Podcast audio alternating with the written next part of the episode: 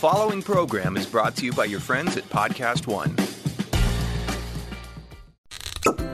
Springtime tips and fun facts from Paul, Kristen, and Dexter at Total Wine & More. Garnishing your ham with pineapple? Pair it with a delicious Chardonnay to make their taste buds swirl. Deviled eggs are even better when paired with a light, dry wine like a bubbly Prosecco or a Pinot Grigio. For me, nothing beats recommending a great wine. And with such an extensive selection, I can help you find the perfect one in your budget. Whether you're hosting or just bringing the wine, Total Wine & More has you covered with 8,000 wines, 3,000 spirits, and 2,500 beers at always low prices. Cheers! My name is Matt Perez, My name is Satchell Drakes, and this is Overworld, where we try to be curious fail at being smart, and talk about video games at the intersection of art, society. and other stuff. Hey, Satchell. Hey Matt, how's it going, man? Pretty good.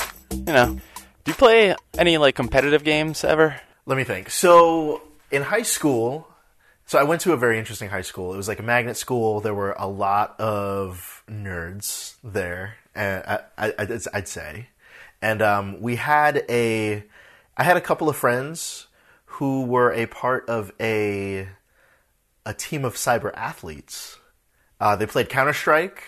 I believe Counter Strike 1.6. That's what people were playing at the time, and uh, it was cool. Like they were really, they were they were Cal M, I, th- I believe, and uh, they were sponsored by Nvidia, and it was like really cool and like really tight. And I was horrible, um, but I would. We all hung out together, so by virtue, like if there was like a LAN party or whatever, I would like go and I would just sort of like be the runt there.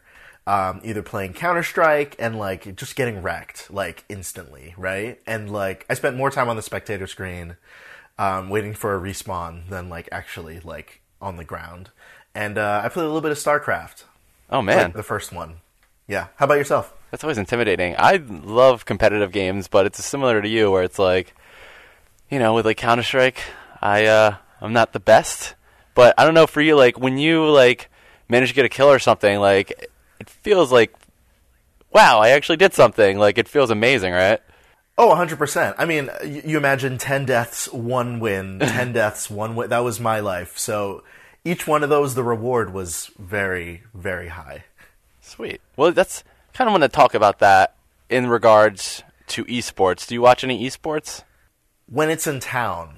So my thing with esports is, um, I so I know the traditional venue is Twitch. I typically use Twitch to watch like speedrunning, which is like a different kind of competitive. For esports, if there's ever a live event, um, I'm always there. Do I know what's going on? Not always, because sometimes the kind of the the barrier of entry as far as understanding the meta is like really out there, but it's really exciting going to them. And I have a basic idea of what'll happen in like a league or like StarCraft two kind of thing. Definitely. Do you have you ever played since you played a first person shooter? Have you played Overwatch? Yeah, I have. Um, that was like that like monopolized my PlayStation time a few months ago. It kind of first came out. It was the, just a thing I played with friends to a not a competitive capacity, but you know, just to show up, talk nonsense, and not pay attention to the payload. Yeah, that's kind of how I play it too. Like I, my friend from Seattle, will just sit down and like hang out for like an hour just talking, but you kind of need something in the background, so it's like, oh, we'll just play Overwatch or something. Yeah, I'm I'm not much of a I am a first person shooter kind of guy. Like I always get the new Call of Duty when it comes out, but um, as far as competitive stuff, I always I almost always play campaign and never play online. But with Overwatch, there I guess there's this kind of general approachability there that um, it's just really easy to pick up and like get in and play. And like I might like at, at any given night, I, I'm by no means personally invested in it, but I might get a, a, a what do you call it? A kill of the round, a kill of the play of the game. Oh, you yeah. know what I mean. Mm-hmm. And it's like, oh, cool, that's a good feeling. Yeah, I got like one of those ever, I think. it's kind of demoralizing. But no, like that's you know the consensus. I think is like it's very accessible. It's colorful. It's fun. Um, it is colorful. Blizzard's good at that. yeah, and it They're led accessibility too. Yeah, I think that's a major part, especially you see it compared to games like League of Legends and Counter Strike and Dota, which are, you know, these games you hear often. I even say it now about League of Legends, which I've put so much time of my life into. It's like Yeah, I'd rather just watch it and not play it ever again, kind of thing. Do, do people make those comparisons? Is Overwatch typically like lumped in with with the rest of those kinds of games? Yeah, I think because uh, you know it became uh, in less than a year it became a billion dollar franchise. I think a lot to do with uh, you know loot boxes and mi- microtransactions like really boost that. But like it's an extremely popular game. Um, it's still heavily uh, played. But yeah, it's compared because competitive shooter that's now like the the, the in vogue shooter right now because there's always like one. It was like Halo Three, and then it's Call of Duty Fair, Um, fair. and but uh, it, I often hear, especially like on when I was playing League of Legends a lot, uh, a lot of people were saying like, well, when you play League of Legends, like you're committing maybe forty to an hour of your time, and you know, it it can be a miserable experience. Um, whereas like Overwatch, Miserable in terms of what? uh, man, it's it's something. It, it it just so much tension. Everyone's on edge. You should mute all your teammates because they're just going to freak out uh, on you eventually. Oh yes, I've It's- heard of this. I've watched. It, it's funny. I haven't played a lick of League, but the world around it and the YouTube videos about it, I watch those because it's just all about the perpetual salt and like like lack of grace for anybody that you're playing with. It seems incredibly toxic if you're in it, entertaining if you're not. yeah, and people. So that's the thing. Like Overwatch, when it came out, especially, it was seen as like, okay, this is something where you spend maybe 15 minutes in a match and it goes by quick. Uh, it's not like Counter Strike where if you die, you're out of the round. Period, and you have to wait. It's like you die, you'll respawn, you'll run back in, and there's uh, it's it's just a bit more. I mean, the the easy term is accessible, but I think that was the thing. It's like I, I play this and I don't feel bad at the end of the day, whereas like League of Legends, you probably feel bad at the end of the day. Um, That's fair. Well, maybe you feel bad because of all the different things that the people you were playing with have said about what they're going to do to your family. Maybe, maybe that's probably a factor. But it's funny because um, I've been thinking about this. Uh, you know, I really enjoy esports. I love watching uh, League of Legends. That's what really got me into it. Um, and Blizzard is really pushing for Overwatch to be an esport. They're starting to invest millions of dollars into it. They have um, they're making a league where to buy in you need to upfront pay 20 mil and you have uh, like the New England Patriots owner Robert Kraft getting into it. 20 mil is probably pretty small for him, but you know, it's it's seen as like okay, Blizzard's really behind this. Um, it's a game that's being frequently played by a lot of people. Like, let's go. it says a lot that they can set it that they can even set like a minimum like that. Like it's like go big or go home. Like this is this is realness, and it, it makes sense, right? Mm-hmm. Esports is no um, it's no underdog engagement. Oh no, it's huge, especially on Twitch when you look at engagement. Like I think something like Counter Strike, like fifty percent of the stuff that's watched on Twitch is esports. Uh, Yeah. concerning the game, not just like normal people playing, uh, which is what you usually get on Twitch.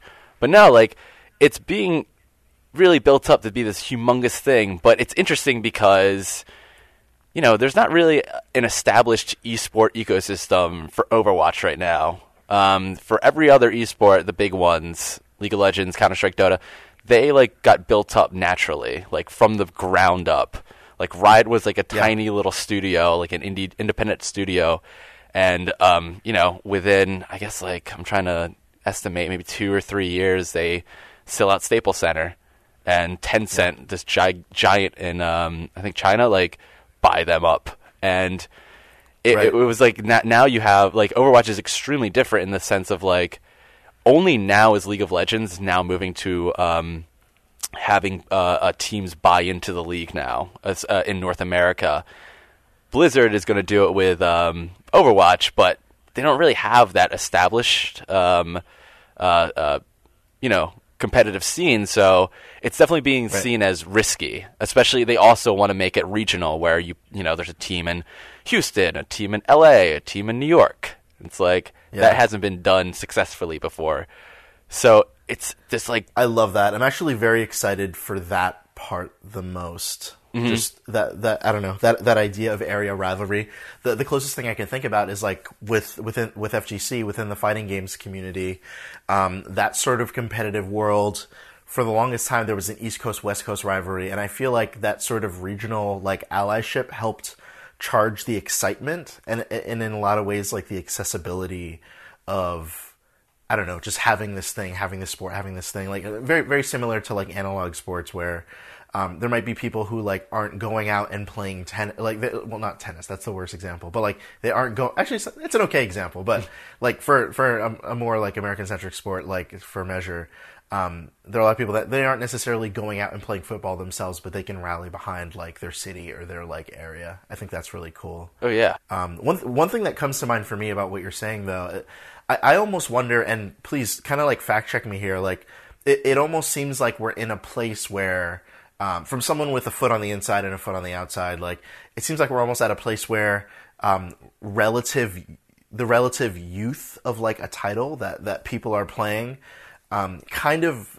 matters less and less over time because as sort of competitive interest has been rising, so has this the sort of robust uh, the robust context of the industry around esports. Like that sort of like unless you're from South Korea, esports as sort of like this industry is still this it, it, it's still this new thing, right? And it's like we have big players and it makes a lot of sense, but we haven't had big players for like decades. You know what I mean? And it's almost like the mere fact that we're that we're in a place where a relatively young game can start like um, can start garnering this sort of like four dollar sign, five dollar sign, nine dollar sign attention. Like it, it, it's almost like, I guess more accurately, like six or seven. Like it, it almost seems a bit more feasible. Is that making sense? Are you, are you, are you, are you tracking with me?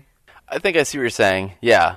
I mean, it's definitely people are believing in esports as a whole because uh, it's just Like trending faster, upward. Yeah, it's Yeah. it's it's now proved. Like I don't think basically esports isn't going to go away. Um, I think Yeah. League of Legends, their uh, NALCS, uh, Counter Strike with their tournaments, like they will stick around. Basically, like they'll be here. Um, and esports as a whole, like I think um, it's predicted that it'll you know hit a billion dollar uh, revenue by like 2020. Like it's Easily, huge, yeah. and the audience There's a lot of money to be made.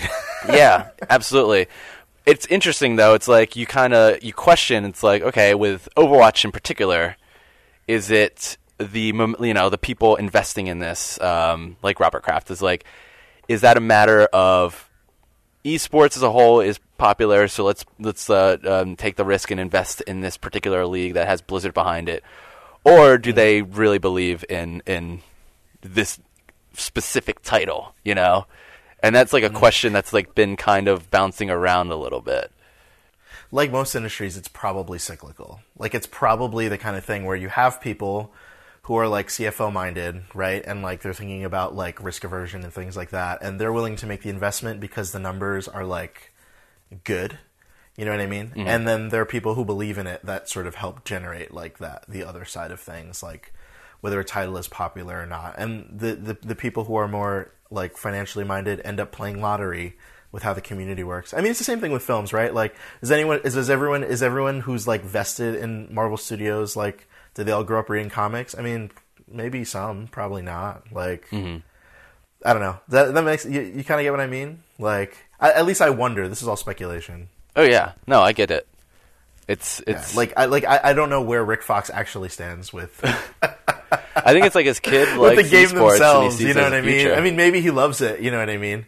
Um, but the idea that like people with money to throw around like see, you know, they s- like maybe they had an account where they saw the Staples Center get like completely packed for some league, like, and they're like, okay, Mm-hmm. what's going on here? It's young. It's like making money. How do I get in? Well, yeah, that's a big thing. It's like it's it's like uh, a lot of young people are into it. Um, you see like declining TV viewership for a lot of other sports, and like you know you're seeing this thing blow up. And the idea of like it, it's you know you can compare it to like getting on the ground floor of like the NBA, like getting uh, Yeah. it's like crazy thinking about like. In 1967, Ed Snider was like, "Oh, I want a hockey team. I want to build one in Philadelphia." Like, and that's now been there for 50 years. You know, that's nuts. Yeah. Um, and I think Yeah. that's like where we're at right now, where it's like, okay, we have some money to spare. Let's let's get into it. Um, and and and this they're, they're making a bet on like what's available right now. I do. So I really, really hope Overwatch succeeds as an esport because any any title that succeeds as an esport is good in general uh, uh, for the Hell yeah. entire industry, right? Yeah, yeah, I, I think I'm on, you know, when it comes to people looking at it as a risky investment versus as like a secure investment, like I, I kind of err on the side of, I don't know how this is going to turn out. I, it might, you know, it might fail, you know? well, earlier you you mentioned saying it's an in vogue shooter, and then you compared it to Halo. I'm curious to know, like, Mm-hmm. I don't know, Halo. Halo. I think with the lifespan of Halo, it's like uh, people talk about it and then that dies, and then like it, it, people talk about it a lot, and then college students are on it for a bit, and then it dies. Yeah. Like, do you feel do you feel Overwatch is the same way, or do you feel like it, it's a little bit more robust than that? Like, It's tough. Well, it's definitely as far as like Blizzard's learning the lessons that have been, um, you know, played out over the past few years, where esports has really become something significant. Um, where it's like you see Riot Yeah. Games who make League of Legends like make all their mistakes, and you're like, oh, they're learning from that probably. Like they're really like innovators in that sense. Um, Whereas, and, and then also like Halo 3, you know, the audience wasn't necessarily there. And it's also a console game, which changes things a bit, um, exclusively on the Xbox. So there's those factors. There's one factor for me where we mentioned it before is Overwatch is really accessible and it's fun to get into, and that's what made it so popular to begin with. yeah, Does that like great at that. you know, maybe, you know, a, a, a, what makes a competitive game turn into a spectator event is that it actually makes you feel miserable. That's my hot take. Okay. So, Okay. like I said, League of Legends, man, it makes you feel awful. It's like one of my favorite games of all time, but it's not a mm-hmm. game you go to have fun. It's a game where it's mm-hmm. like half the time you're going to feel awful after 40 minutes Yeah. or an hour because it's like it's a very tight suspenseful game where you know you're on this five man squad and you know the game it, it's every moment you're constantly thinking of like, oh, I wonder if the jungle's warded. Ah, how am I gonna you know mechanically push this guy off uh, some of his creeps so I can get more gold and like pressure him? How can I maybe uh, take an advantage of having uh, a, a you know a spell that he doesn't have? And uh, secure a kill for myself to get more gold, and then I get an item lead, and then it's like, oh, you know what? We, uh, my my teammate uh, in mid lane is getting harassed a little bit. Like maybe I should like roam up there and help him out, or we should just wait for the mid game and like try to like you know cover for his disadvantages. And then it's like, oh, how do I get this objective on the map, like the Drake? How, like we really need to get that, but we also need to like motivate everybody to get over here. And it's like every single moment of that game is like you're constantly thinking, and like when you die in that game. It's significant. Like you're losing so much resources for yourself, and and you're like set back. And especially when it's like you're randomly, you know, laddering, uh, uh you know, matchmaking with uh, uh, random people. Like when you, it's so funny. The first person that dies is going to get like something said to him, and it's like, guys, calm down. He made a mistake. But then it's, you know, it's like, how could you do this? And it's like, calm down, because it is this thing of like that one kill is is significant. Like, um, and you know, it goes on. What, like, I'm, what, I'm, what I'm hearing, what I'm hearing is that you like online bullying. That's what I'm hearing. I'm- I do not. I'm, I'm joking. I'm joking. Again, you mute everybody that you play with. It'll help you so much. but no, like it's this thing of like it really feels. It reminds me of like hockey, like where you know as the game goes on, as it gets tighter, you know every shot towards the goal is like a stab in the heart. It like it's like oh my god, it almost went in. And it's the same thing as like League of Legends goes on, like you know, um, everything is worth more gold, which is like your big way of taking an advantage, and like every and, and then your respawn timers get longer and longer as the game goes on. So if you do die, if you get caught out or something, it's significant, and it and it it's crazy the ebb and flow of like the momentum shifting, and you know it goes on for that for maybe forty minutes. It can go on for an hour.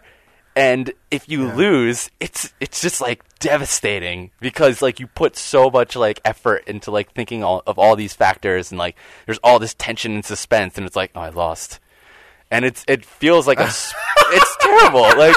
It ruins your day. Like I used to play it for fun That's with my friend, and then we switched to like Overwatch because I don't feel bad at the end of it.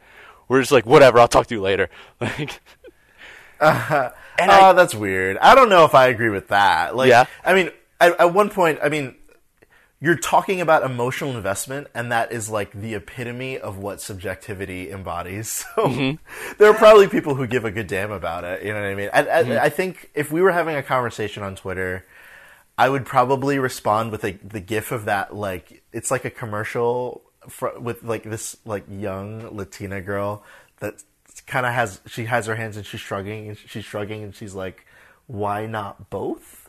to which I'd say like maybe both of those can coexist and maybe they sort of exist in different tiers. I mean, they're most certainly different genres, so it is really difficult to like make a direct comparison between the two.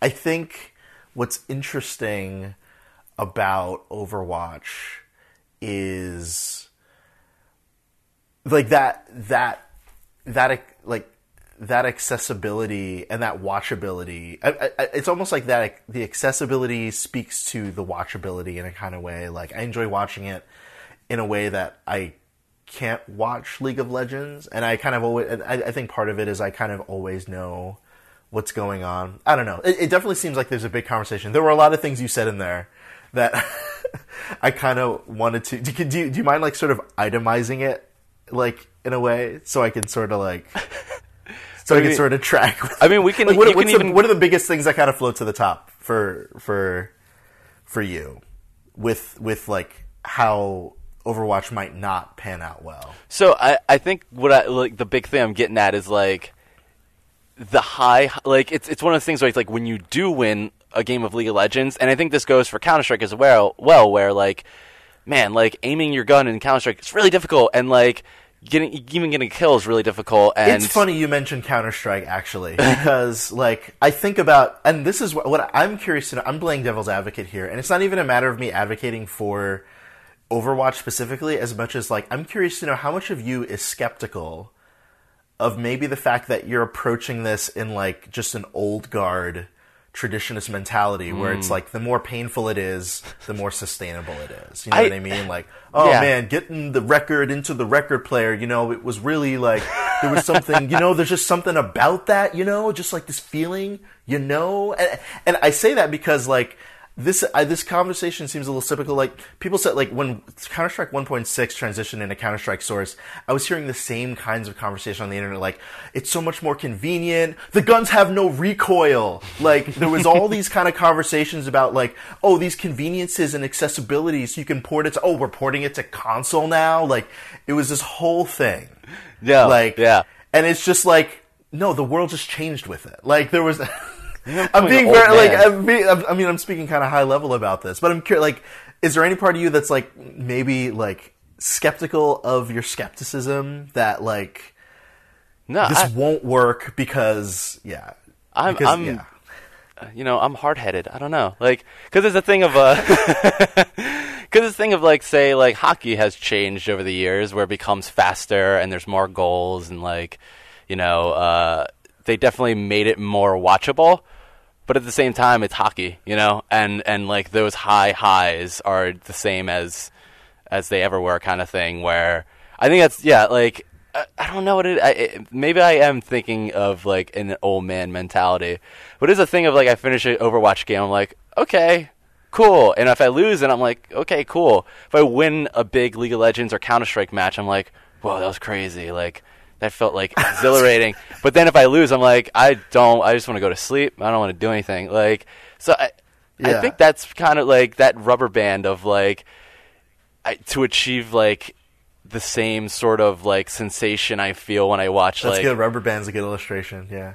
No, I'm with, and and don't get me wrong. Like, I mean, I think, like, like I think about it with World of Warcraft, where it's like, I loved doing stuff on my own and like completing it. I mean, or like with like a local group of people I know, and it's like completing an instance, like even a difficult one, is like you know or kind of kind of like early game. Like there's sort of like a reward and oh man we did a thing. You know we were organized we got it done or whatever. But like if it's like sort of like a high capacity like raid you know what i mean? And you're organizing amongst a lot of people and like one small mess up like one like wrong aggro one like mm-hmm. any like people are like on their p's and q's and like they're expecting you to be there too and they invested a lot to get exactly where they were. Mm-hmm. You know what i mean? Like because if we mess this there's money that has to go into repairing equipment that's expensive. Mm-hmm. There's all this there's so many things like there's there's there's there's this high investment that sort of like feels like really really intense. And i, I wonder if that's kind of what you're talking about. Yeah. to which to which i don't feel that. I do, but I do, but I do feel you know some semblance of like pressure and and desire to do well. I mean, I imagine it's a little bit different. Like, I, I, I suppose like going back to FGC, I can feel that way about any Street Fighter match, any Marvel versus Capcom match. Like those games are those games are all accessible. Like fighting games are like by nature accessible. They're gonna be like special moves are gonna do but so much for you. You know what I mean?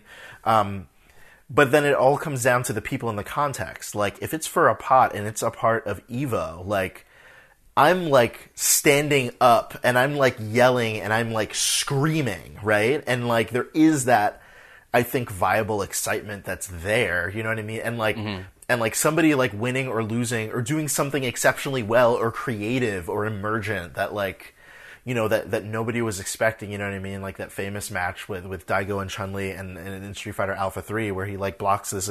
He he, do, he does this he does this manual consecutive block of like this like fifty hit combo and uh, uh, however many hits combo, and like the.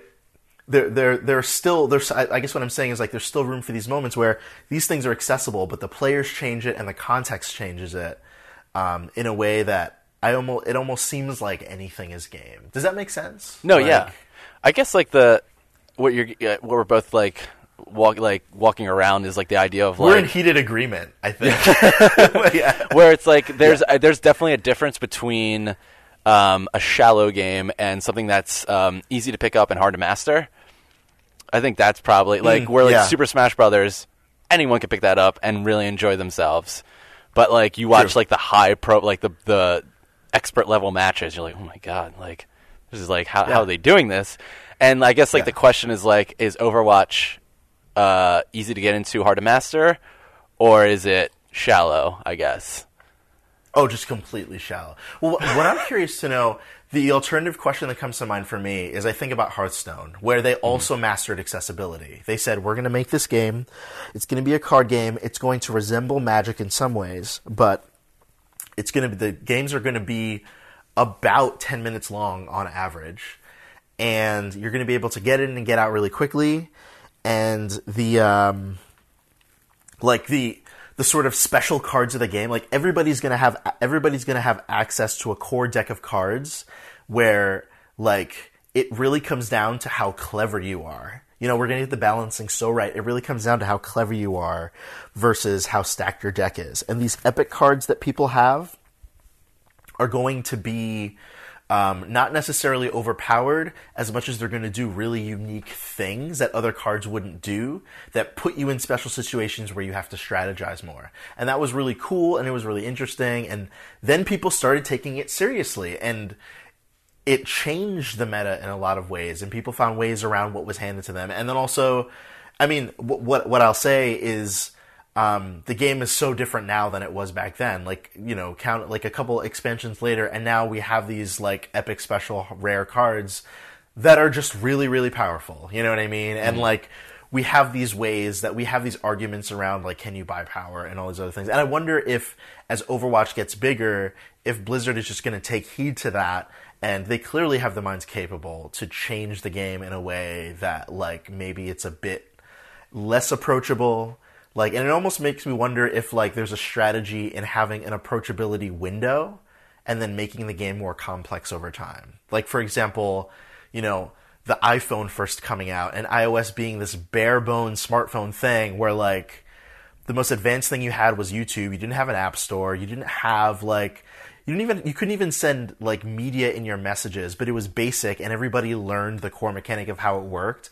And then over time, in updates, they started adding more functionality, and people started learn like they started teaching people onto the system by like. The, I almost wonder if there's something sort of similar in the way that like Blizzard, Blizzard like implements patches for things. That's really lofty for me to say that that's what they're doing. That there's some crazy mastermind kind of thing behind that. But I wonder like if that's something that's possible. You know what I mean? Have you seen that in any places where a game will start out really accessible and it'll sort of just change over time? I think like uh, probably. I mean, I'm sure. I feel like every esport has like that kind of like big moment of uh, like the game itself has a big moment where like a player figures out how to play it a certain way, and that like almost like opens up the door for so many other strategies come through. Um, that happened in League of Legends when like they figured out the formation and uh, like how you would like sit on the map and everything. But like, yeah, no, I see that. It's it's like a, it's definitely the uh, the idea of like how much leeway does Blizzard give to like the players to like mess around and figure that out, and how much is it like do they step in and like try to figure out themselves? Um, I guess that's like a very like weird question. I don't know. Uh,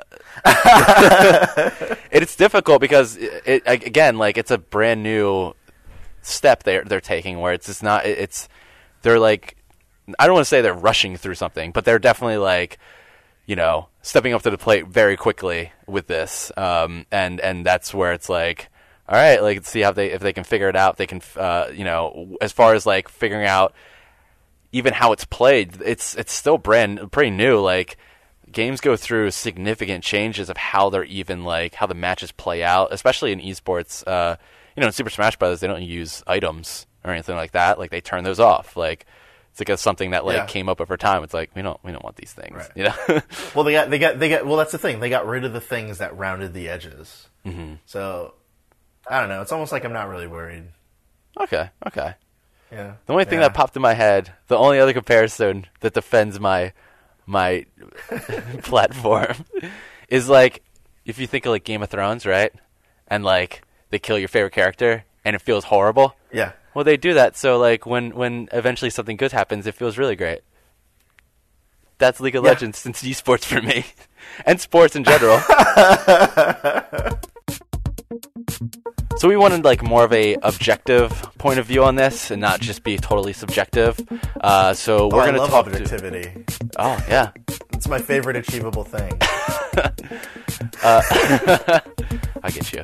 Uh, so we're going to talk to Ryan Morrison, who is an attorney who uh, specializes in esports and uh, has a uh, talent agency that represents players. So let's get to it. Springtime tips and fun facts from Paul, Kristen, and Dexter at Total Wine & More. Everybody loves honey glazed carrots. A great side dish for your springtime celebration and a delicious complement to a sweet, bright Moscato. Your Bloody Mary bar will be the talk of brunch with the vodka I'm stocking. Pile those toppings sky high. Serving lamb this season? Try it with a bold Cabernet from the trendy Paso Robles region. Whether you're hosting or just bringing the wine, Total Wine & More has you covered with 8,000 wines, 3,000 spirits, and 2,500 beers at always low prices. Cheers!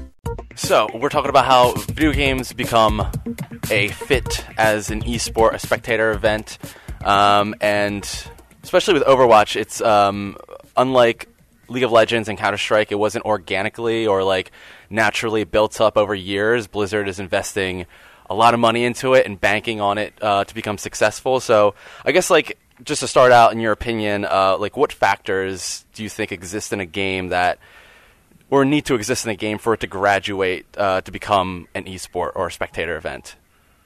Well, there's a lot of tiers of esports, and I, I, think no one would argue that there's only about three esports at tier one right now, which is League of Legends, Counter Strike, and Dota, probably in that order. Uh, those three games have separated themselves from the rest of the pack. There's plenty of other esports out there that have a fan base, are successful, uh, have prize money, the p- players are paid, et cetera, et cetera but they're just not that same tier. Uh, games like Hearthstone and StarCraft and things like that uh, are are right behind it, but they'll never catch up. They'll never surpass it. Something like Overwatch is exciting because Overwatch has the potential uh, to pass those some of those games and to break into that top tier game. Uh, when it was released, it had a massive fan uh, player base. It still does. Uh, the the spectator mode was an obvious issue, which you know we can talk more about later. But uh, the viewer experience wasn't great watching it, but the playing experience playing it was amazing, and it's very competitive. It's very uh, entertaining. You want to do it again and again, and those are kind of the first steps to getting an esport is having a good competitive game. With um, all the money going into it, uh, with like we have like twenty million dollar buy-in to become a uh, a franchise in the league. Um, you know, you have to have a venue to like um, have these live events. I, I hear like the mantra for it a lot is too big to fail. Do you see like uh, because it's not coming from um, a very small spot? It's you know it, it was a billion dollar franchise before it was a year old, um, and they're putting just a lot of money into it. Do you think that like you know supplants it growing organically, or do you think it still has the risk of failing, even though there's a lot of money into it?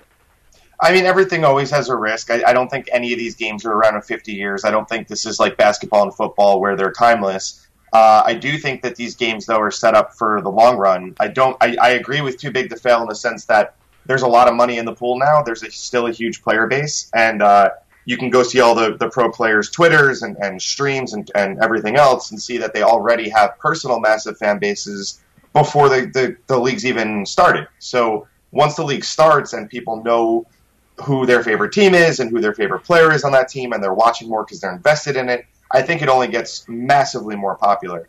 And I also, you know, I, I, know just as a fan of the industry and someone who works in the industry that you don't bet against Blizzard and you don't bet against Bobby Kotick and he's pretty hands on with this one. So I think that we're going to see a, a, huge success there.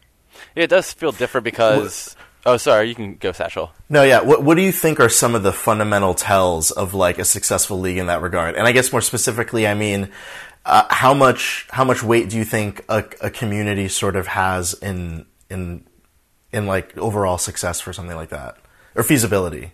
I think the reason that these leagues are going to see success and, and others just don't is first off, there's a lot of I can't tell you at, at our law firm how many companies come to us once a week and say, "Hey, we're going to make an esport."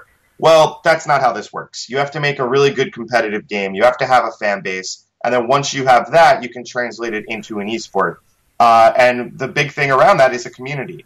Uh, no one wants to play an esport that has long wait times because there's no one else playing on the other side, or has uh, no similar similarly skilled people because there's not enough people to create a real rating system, and certainly no one wants to watch an esport that no one else is talking about. So the the beauty of League of Legends, the beauty of Dota, the beauty of, of Overwatch and Counter Strike is that when you go into their subreddits or you go on Twitter when there's games being played, there's a lot of people talking about it.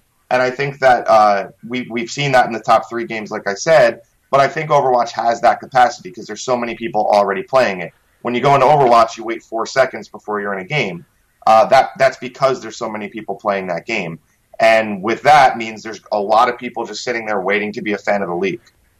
Yeah. So um, I guess along that lines is uh, I guess with um, Counter Strike, it's been like time tested. Like that came out. I think early 2000s or late 90s, and uh, even though it went yeah. through some um, you know ups and downs, it is now you know number two uh, esport probably. Um, do you see as like with Overwatch, maybe it's not as time tested, where it's like we see a lot of popular games come up often. Uh, right now, like the big popular games, Player Unknown Battlegrounds, and that's getting talked about as being an esport. Like, do you think uh, there's a risk of uh, it, it's not necessarily time tested that the the retention won't be there after a few years, like it has been for leagues or Dota? Absolutely, and that's the fear here. I mean, that's that's what everybody would be afraid of when they're starting a new league and starting a new sport like that. Uh, is the longevity of it. With Counter Strike, you know, there was really nothing that rivaled it. There still really isn't in terms of skill cap and how how good you can be at something. Uh, Counter Strike is just near the top of the game on that, and the audience is is a mix of a younger generation getting into it because it was the, the hardest game to be good at. That was a first person shooter and nostalgia from people my age that grew up playing it. Uh, the difference with Overwatch is it's just infinitely more fun. It, it's cartoonier. It's you know it's explodier, and what it's that's a word I'm going to stick with. Explodier. And what it uh, what it's done is basically. Oh, when I, for example, I just went over my, my family's house for uh, a, a holiday recently, and the 12 year old there a, you know, he's an athletic kid. He plays sports at school, but he doesn't come home and watch sports. He comes home and watches Twitch. He watches video games, and that's just his TV. It doesn't mean he's a basement dweller or a nerd. He has friends. He's out there. He plays on his baseball team, but he would never come home and watch baseball. What he does is he comes home and he watches Overwatch.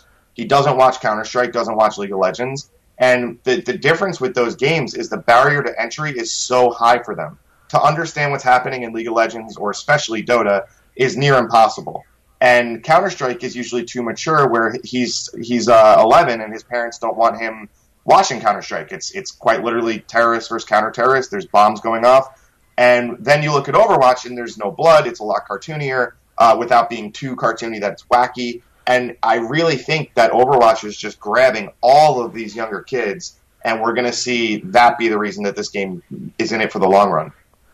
Yeah, it's funny that you mentioned that because that was like a kind of a theory of mine was like, will this um, will Overwatch be able to compete with um, these older esports because it's a more accessible game where it's like, should these be accessible games like in a, a spectator sport? Should it be like miserable for you to play? And I I, right. I still go back and forth of like right. I don't know like because the high like you know the feeling the high highs of League of Legends you need those low lows. And uh, for like Overwatch, I'm like, I don't know if they have, if it's able to hit those high of highs because it is very accessible and fun. It is just like a, a colorful, easy to get into game. So that was like in my mind of like my gut human reaction to it instead of looking at like the uh, statistics, and numbers.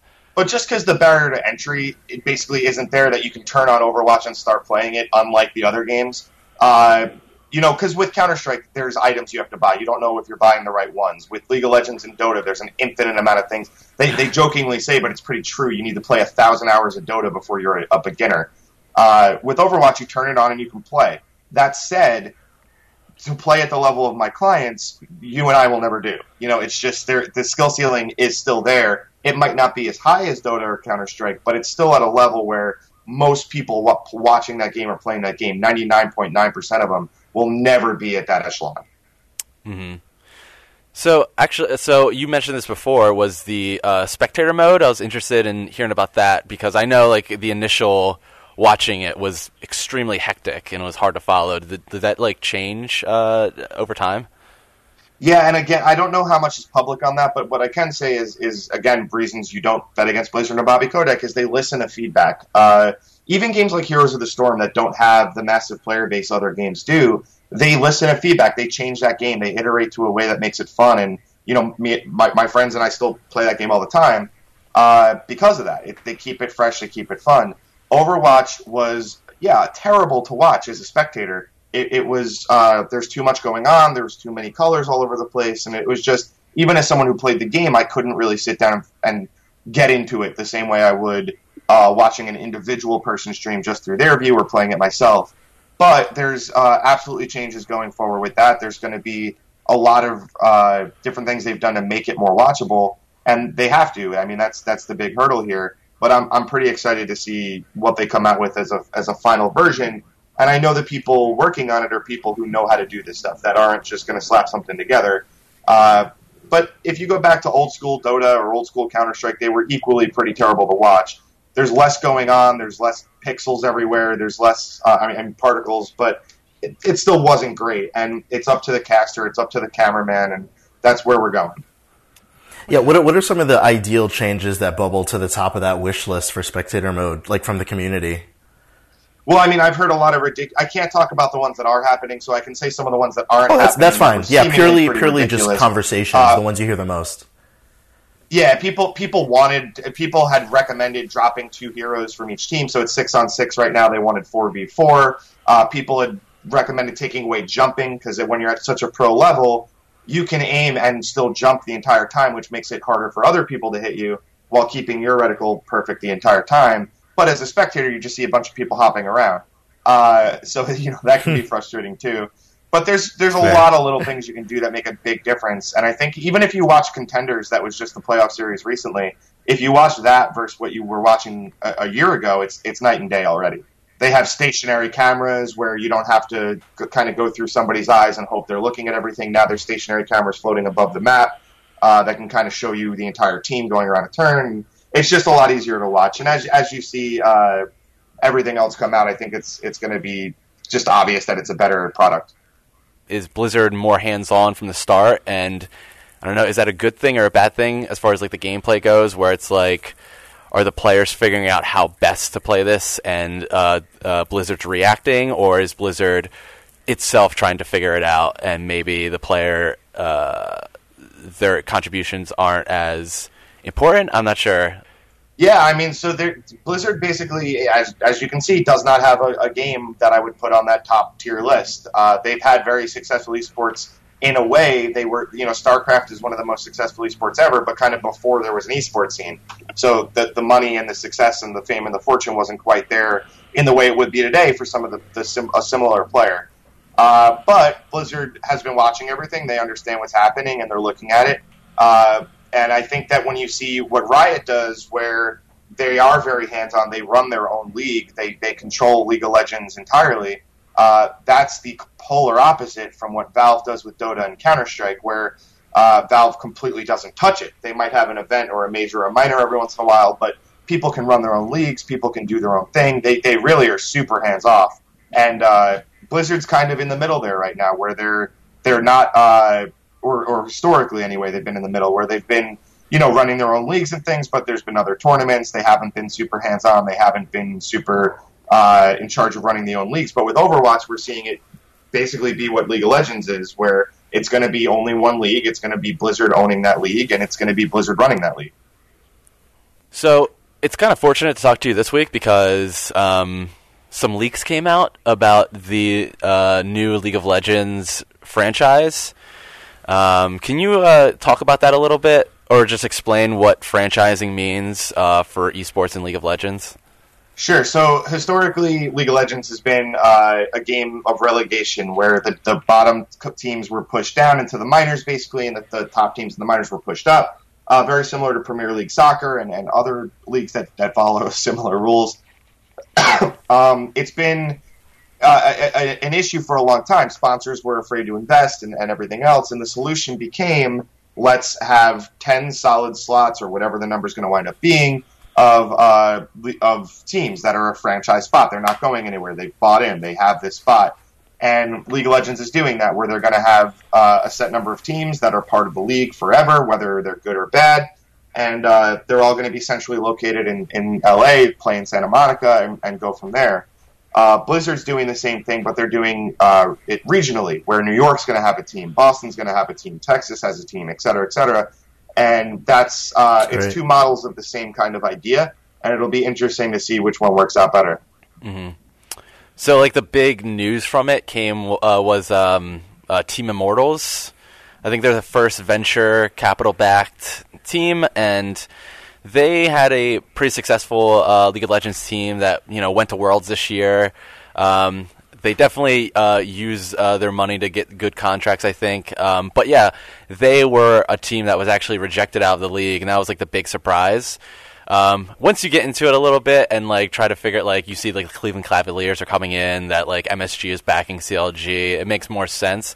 Um, but of course, there's many factors to probably why they got rejected. I don't want to like speculate too much. Um, but of course, like uh, Immortals is very much adamant about getting into um, the Overwatch League, and uh, I don't know. Does that like rep- do you think that like it's fair to say that like represented a risk for Riot, uh, who make League of Legends? Like they're thinking, oh, they're really getting into this league that you know poses some risks, uh, and that would maybe be a, a factor to why they uh, didn't get their bid into uh, the league franchise system.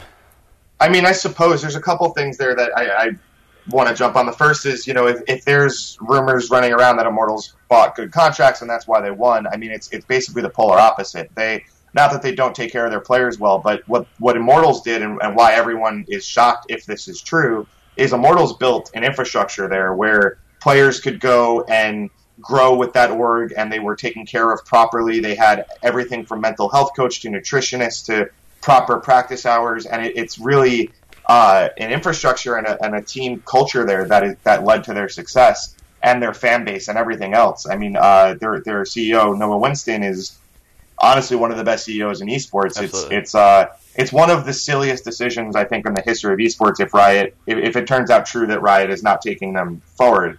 Uh, that said, you know, it, reality is reality, and if, if they did not, I would imagine that the Overwatch League uh, bid and, and or their spot in the Overwatch League doesn't help things. But if you're going by the leaked list, there's other teams on that list that also have an Overwatch League spot. So it's I, I, I don't know the reasons. We probably never will. But I find it very uh, very strange and, and would take a lot of explaining to justify that decision to me in terms of who they've accepted versus who they're they're not over at Riot. Yeah, I don't know if I have uh, any more uh, questions unless you do, Satchell. I'm I'm good. This has been great. All right, thank you so much, really, for taking the time Thanks out. so much. Anytime, my pleasure. Next up, Erik Kain and Paul Tassi talk the pros and cons of the controversial sequel to what was a beloved take on the Lord of the Rings mythos, Middle Earth: Shadow of War. You serve the bright Lord now.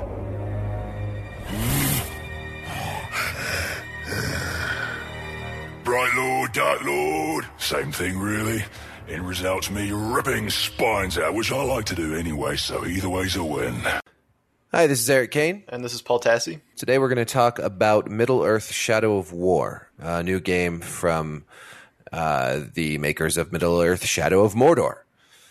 Uh, we're both playing that. We've been playing that for the last, what do you think, week, week or so? Infinite amounts of hours. It's been it's been a long Infinite. time.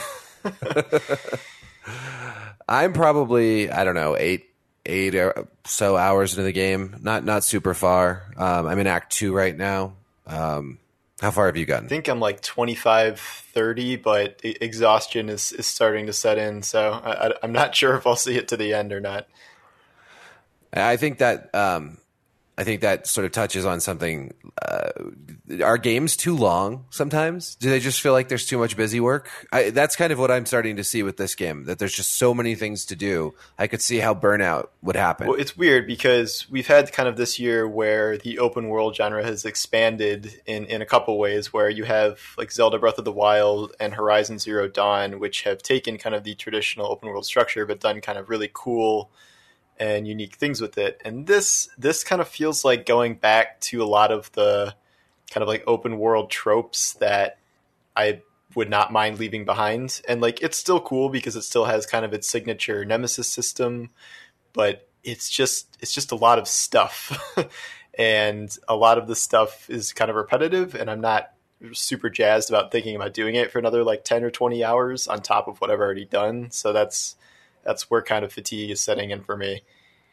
Yeah. Is is that how long the game's supposed to be? Like I heard people 40, 50 hours? I heard people spending like 60 hours with it. I think it's kind of what you make of it because there's this kind of ultimate end game that turns into this really grindy kind of like defense defend your castles type thing which I think can essentially go on for, for as long as you want. So it's hmm. kind of about how much you you put into it. Yeah, I, I am not at the defend your castles point yet. I am at the recruit your army stage, um, having finished the murder lots of people stage. You you have not finished first the murder can't- lots of people stage. That stage Well, is no, no.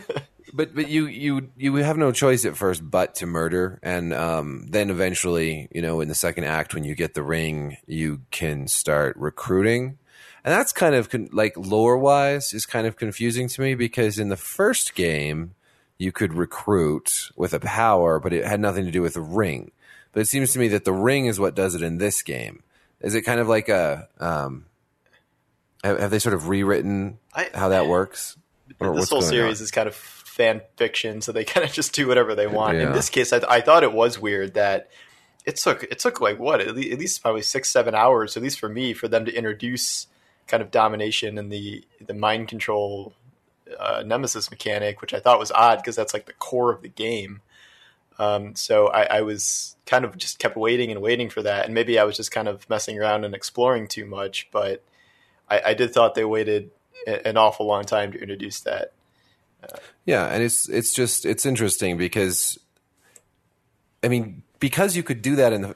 I, I, I guess I'm I'm a little confused with this whole. You're right. It's just fan fiction, so I can't think about it too much. But by the end of the first game, you were like dominating and controlling. You had a whole army of orcs.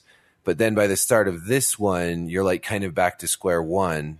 And it doesn't And really even give you like a video gamey explanation, like, "Oh, Ezio, your house blew up and all your gear was in it." Like, Yeah. this one's just kind of like, eh, I don't know. We like lost this ring for a little while, and I don't know what happened to our giant army from the last game. Like, let's not think about it. Also, you know what else is weird is the rings. You get like better rings as you play. Yeah, Like it's like upgrades a, to it? What like a, that- what's a that relic. about? I don't know. I assume it's something that's like amplifying kind of the base ring that you have, but it is Yeah. weird because you're like kind of in pursuit of this one super ring. You're like, oh, here's 50 versions of it that that are dropping, Yeah, which is, is strange. The whole thing. So what's there's sort of this weird like love hate thing I have for this game right now. In terms of like gameplay, I really do love how it plays. I think that the the mo like just the movement is really cool. You can run really fast. You can zip up the sides of surfaces really fast. You can jump off of any surface, no matter how high. You can double jump. Um, just moving around the map is really fun, and I enjoy it a lot. And and the the combat is is really fun. Um, though I think I I think I only died once in like seven or eight hours of play. I only died once, so I, I haven't found it. I guess I need to turn up the difficulty Eh, or something. I mean, I, I think if you just keep going, you'll start getting in situations where there's just like three or four war like war chiefs around you at the same time. Yeah. and like they're summoning giant, you know, like I, I encountered this. I mean, I like the, the Nemesis system because you get to do cool things like this. Like there was a legendary orc I encountered who was like a beastmaster, and like a normal beastmaster will summon like one of those dog. I forget what they're called. One of those dog things. Uh, and it'll it'll attack you. Caragor. Caragor, yeah. So this one had a constant pack of three Caragors around him, and he summoned one of those giant graug things whenever you attack him. so that became Nice. like this crazy, like creeping around this empty castle, like just hitting him from stealth when you could, and avoiding all this menagerie of beasts. And it's situations like that when the, this game is really, really cool when it creates kind of these dynamic uh, encounters. But I feel like for every like one dynamic encounter I had, I had about maybe five or ten of just like, well, here's this one boss, and I guess I'll mind control him. Like after killing this swarm of like 800 orcs around me, and like that situation kind of repeats over and over and over again, and to the point Yeah. where like I don't know if I want to do this like a 95th time for for another captain. So that that to me is like that mechanic can be really interesting when the game uses it um, in, in creative ways, but a lot of the time it's it's a little dull. Yeah. Yeah, no, it's just, and I think that speaks to what we were saying. I, I think that some games just don't need to be as big as as they are. I feel like the, a slimmed down version of this game would be perfectly fine. I, I, I, feel like you know maybe it's partly you know the fault of the audience. The you know gamers we always want more and more and more. Um, and if it's if there's not enough content in a game, then people complain that they're getting ripped off. But honestly, like I, I guess I just don't. This is a, this feels like a very huge game, and for me, that starts to feel like a turnoff in some ways. I just don't feel like I have the time, and it starts to feel like a chore. Even though, yeah, the, the gameplay can be very fun. I've, I've, I I really enjoy blowing stuff up in this one. I've noticed there's a lot of opportunities to just set everyone on fire. There's just explosive Like, barrels first game. everywhere, yeah, and you Everywhere. unlock a lot of skills that like set things on fire, which is pretty fun. But You, you can take out like several captains at once just by like blowing enough stuff up. yeah, until you run into all the fire immune ones or enraged by fire, and it gets less fun. But yeah, in terms of the size, like I keep, I don't know how many areas you've unlocked, but you keep going to kind of new areas which are sort of creative like in their in their the way they're presented like there's like an ice area and there's one in like a volcano and but the problem is is like every time you go to a new area it's literally just starting from scratch again where all the orcs you just controlled in the last area you can have like a whole army over there but you can't take any of those over to this new place. Like those are just kind of set up shop in the place you just left. So it's like each new area you're essentially kind of starting from scratch. And that that to me is what's feeding into the kind of exhaustion where it's like oh do i really want to like take over another four bodyguards and have them backstab the war chief like and like after just doing that you know three Yeah. other times so that that to me is it's not changing enough like i'm getting more skills and the captains are getting more interesting and stuff like that but fundamentally it's it's pretty much the same and that aspect of it is is is wearing on me And then you have online vendettas also, where you go into somebody else's world, basically. That's a And- neat and idea. have- I haven't done too too many of those. Like they're they're kind of I like them because they're kind of self-contained encounters in a game that doesn't have that many self-contained encounters. So Yeah. It's nice to kind of do like a one-off thing like that. Um, that this is one aspect where I don't really mind how they've incorporated online play. I think it's a little kind of creative. Uh, I saw a suggestion online where they should have something where you pit your best orc against like your friend's orc and like can wager on it and stuff like in the in like the fighting pits or whatever. I thought that would be kind of cool, but they Yeah, like Poke do Orc. not have that Poke Orc. Yes, this is this is a lot like Pokemon. Now that I'm thinking about it, yeah, it is. You kind of you can't, you know, they, they should have actually marketed it that way, showing a bunch of orcs and like, gotta catch them all, you know. yeah, or gotta Uh, get them all from loot boxes. But Yeah, from loot boxes. So that's so the thing about so first the online vendetta thing is once you go into an online vendetta, you've got a whole stable of orc captains once again that you can control and that you can get intel on. So that just makes it even more sprawling. There's just an endless amount of of captains and war chiefs and and different different uh, activities. Then then then there's the loot boxes. How does so when you get orcs in the loot boxes? How does that end up? playing the itself? this is like okay. In addition to just being dumb, this is the most confusing loot box system I think I've ever seen in any game, which you wouldn't think it would be. But I got all these like I got I pre-ordered like a day early or whatever because I didn't have a code, but. Uh, it it gave me like one legendary orc box, so I got like four legendary level fifteen orcs or something, and they appear in like a little list. But it took me probably another eight hours to figure out what I actually do with them and what what you I think is still like thirty hours in. I'm not entirely sure. I think what you're supposed to do is like orcs you get from loot boxes. If you've killed a captain on the map and there's like a, an empty space where it's like a dead orc there, you can highlight that and then be like, all right, I want to send in my loot box orc to take that spot. So you automatically have an orc on the map. Um, but it gets weird because like now those orcs stay the same level unless you're leveling them. So now I'm playing like level 30 plus content and I have these like level 15 orcs that aren't going to do me any good anymore and just get murdered.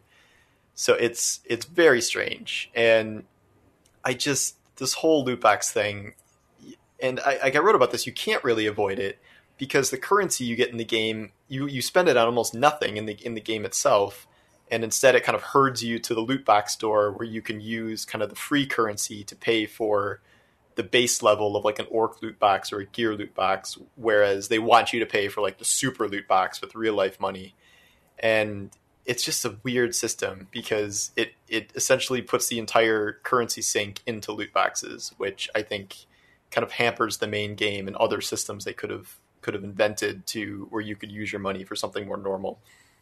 Yeah, I, I so I spent ten dollars to buy loot boxes just to see what it was like, and I got the orcs and I got some gear, and it's just really unsatisfying in a lot of ways because you know this is all stuff that you can just play. I mean, it's the whole point of the game is to get those orcs and get the gear by playing the game. So unlike something where you're like, like a loot box in Overwatch where you're getting a cool skin, you know, for Junkrat, here you're just getting stuff that you should just do. That's the whole point of it. It's the very purpose of the game is to get this stuff by playing the game. It really, it's really strange because in the first game, I did buy some microtransactions. I got some skins and stuff. And that to me was pretty cool because I could make Talion look different and that was fun. And, you know, this, this time it's just really, I don't even see why anyone would ever spend yeah, money this is where it backfires. Where it's like you could put loot boxes in your game, but if they're so stupid and pointless that no one wants to buy them, like was that even worth it? And I mean, maybe because Yeah. you know even if half a percent of players are buying loot boxes, that is more than zero, and that is some amount of money, and it doesn't really cost anything to just put a bunch of random stuff in loot boxes. But Yeah. I think it does make the rest of the game worse because what could have been like an interesting like mercenary mechanic or like gear upgrade system using gold or something has just been replaced by like here here's some random stuff from loot boxes. And it's it's essentially like paying for like kind of randomized cheat codes because this is a single player game. And i can imagine like this game coming out 20 years ago would have been like oh input a code for to instantly spawn a legendary orc or to like instantly drop Yeah. legendary gear. And like that was fun for messing around but like as anyone who used cheat codes back when those existed knows it can be a little boring if you're just blowing through a game that would be otherwise interesting and challenging using cheat codes. And now they're just kind of wanting you to pay for that privilege which is just a bizarre situation to be in. Yeah, yeah, it seems pretty dysfunctional in a lot of ways, and so that goes all. You know, I, I think Shadow of War is one of those games that's going to be just sort of love hate all around because the story is also really pretty bad. I feel like there's some good moments in the story, but it comes back to that sort of fan fiction stuff that you, you were saying earlier. It's just it's so not Middle Earth at all. It's so far from Tolkien or from anything even resembling it that it's just hard to take seriously. And so that the loot boxes. See, I don't you even know, think it's gonna. I don't even think it's gonna be love hate. I think it's like everyone's just kind of like, eh, like in the middle. Like this isn't like an egregiously bad game, but it's not like something to get super excited about either. Like I haven't, I haven't even run into anyone where it's like, oh my god, this is the worst or this is amazing. Like it, it does seem to be kind of a muted reaction all around from what I've I've seen so Yeah. far. Yeah, totally. Yeah, I mean, I think it's getting. I'd have to check. Um, I, th- I think it's getting pretty good user reviews. Uh, I think. It, let me see. On uh, Steam, it was like Mostly positive. Steam's Mostly positive, Steam's so yeah. hard to gauge though because as soon as like they introduce something, it'll be like, oh, they'll review bomb it and that'll drop. So yeah, it's very positive right now. Oh, okay. Actually, I mean, it's, It's, not it's not an um, unenjoyable game. It just does some dumb things that I don't really know why Yeah. it does, and it's just a bit too long. Like I've enjoyed I've enjoyed like the 25, 30 hours I've put into it, or twenty or whatever it's been. But it's it's so big and so expansive, and like it's not really changing that much as time goes on. Where I'm like, oh man, I don't know, especially with you know all these other games about to come out in like a week and a half. So yeah, no, so many games coming out. Uh, I mean, just on the 27th alone, there's Super Mario Odyssey, Wolfenstein 2, the new Colossus, uh, Assassin's Creed Origins. What else? What am I missing? There's uh, other Stranger stuff. Things season two.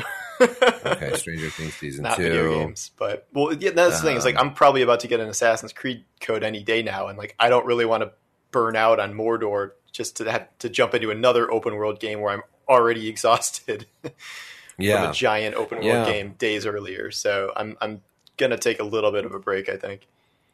This this I I will- I'm curious to see which one you'll enjoy more because I mean there's no doubt that that the Shadow of War that this franchise has better combat than Assassin's Creed, but Assassin's Creed has no a totally overhauled combat system this year, and uh, it should be interesting. I don't know, but yeah, this that's probably going to be another 60 hour excursion easily. Yep. Yep.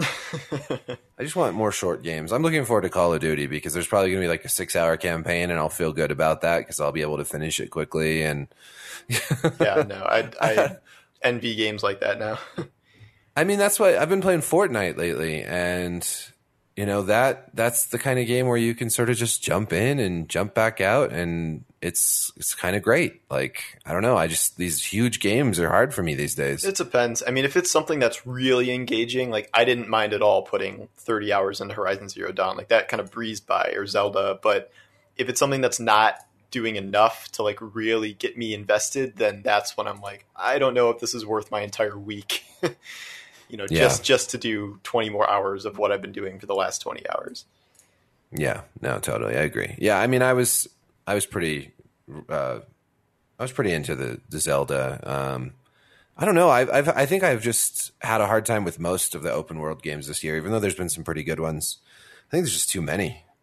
Like maybe I'm just turning into a filthy casual and just gonna play PlayerUnknown's and Fortnite and Call of Duty all the time. Into I honestly, better, I- so. Yeah, I, I think if there was like a new Dark Souls coming out, I think I'd have a hard time even getting into that. Just, just it's just, uh it's just a lot. Wow, that's quite the statement from you. I know, I know, but now, now if it was a new Bloodborne, I think I'd probably Yeah, be yeah. able to get into that. But well, I guess uh, you know the verdict is still out on Shadow of War. If you can get through it, um, I'll, I'll keep playing. I like I said, I probably eight eight or so hours in. I don't, I haven't kept track that closely. I'm also playing the new South Park game, which is delightful. Um, too many, too many uh, toilet mini games, but um, you can skip those if you want. I just I can't. I have a hard time. I'm sort of a completionist sometimes, and that's that's another thing that makes these games hard for me. I have a hard time sort of setting aside all these little side quests and and and whatnot. Um, but yeah, all right. We'll uh, we'll be back next week with more video games. Thanks for listening. That's it for this episode of World. Thanks for listening. I'm Matt Perez. And I'm Satchell Drakes. If you'd like to get in touch with us, please reach us at overworld at podcast one. That's O-N-E dot com. And also you can reach us on Twitter. My handle is at Satchell Drakes. That's Satchel like a bag with an extra L. And mine is Matt Ryan Perez. Thanks for listening. Take care.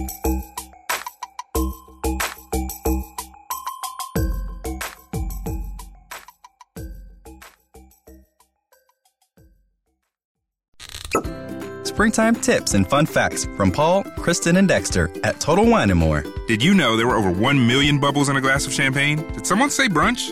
Leave the egg hunting to the kids. We'll have even more fun hunting for your brilliant brunch Riesling. Ham's sweet and salty richness pairs perfectly with sweeter wines with bold fruit. How about a juicy Pinot Noir? Whether you're hosting or just bringing the wine, Total Wine and More has you covered with 8,000 wines, 3,000 spirits, and 2,500 beers at always low prices. Cheers! At the border. I'm Ed Donahue with an AP News Minute. At the roundtable discussion today in San Antonio, Texas, President Trump heard something he said he never heard before about life along the border. Many people are dying, and the danger of living here, unless you know exactly what you're doing, is tremendous. This is Texas Lieutenant Governor Dan Patrick. Where are the people in Washington to stand up for these children, these women, these senior citizens? Where are they? Bring them down. Mr. President, let the Democrats come down to Brooks County. Let them come to any of these ranches. Let them see these bodies. Let them see the skeletons. We have the photographs. Attorney General William Barr says he thinks spying did occur on Donald Trump's presidential campaign, suggesting the origins of the Russia investigation may have been mishandled. Scientists released the first image ever made of a black hole, revealing a fiery ring of gravity twisted light swirling around the edge of the abyss. One scientist said science fiction has become science fact. I'm Ed Donahue.